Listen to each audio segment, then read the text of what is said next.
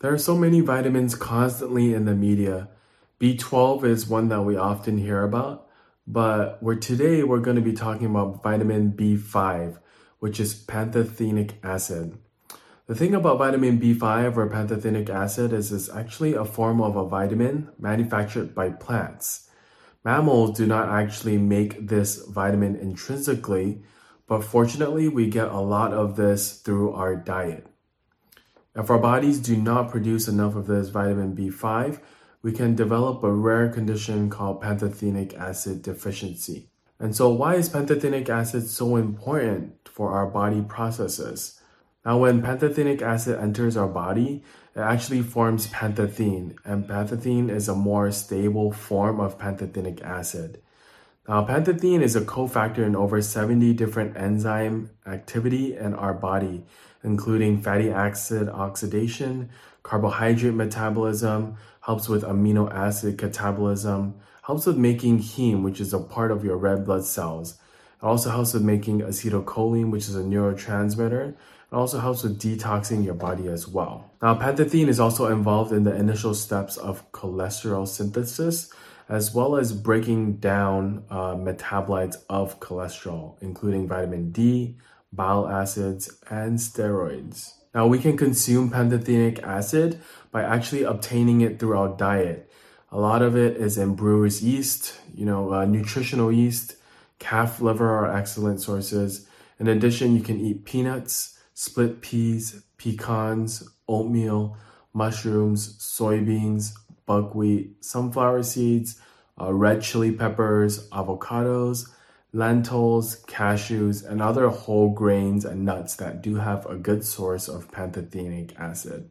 Now, again, pantothene, uh, vitamin B5, is used a lot in lipid profile dysfunction. So, if you find that you might have uh, cholesterol issues, vitamin B5 has been known to support uh, your lipid profile. Other things is also adrenal function enhancement. This is why it's so important in adrenal fatigue recovery uh, is because vitamin B5 is a cofactor needed to help make cortisol. Pantothenic acid is an important nutrient to maintain an optimal adrenal function. And so when the adrenal gland fails to function, our bodies will not be able to produce progesterone, cortisol, even estrogen. And this leads to estrogen dominance and so and a variety of other hormonal issues.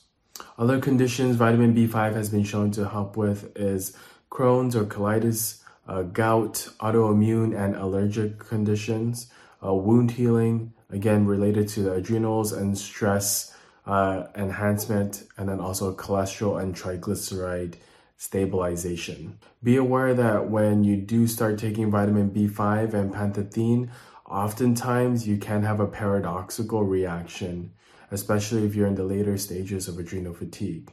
So remember, you always have to start slow and go slow. Don't take a shotgun approach to your body because you have to take a systematic approach. So start low, go slow, and Pantothene can do wonders for your body.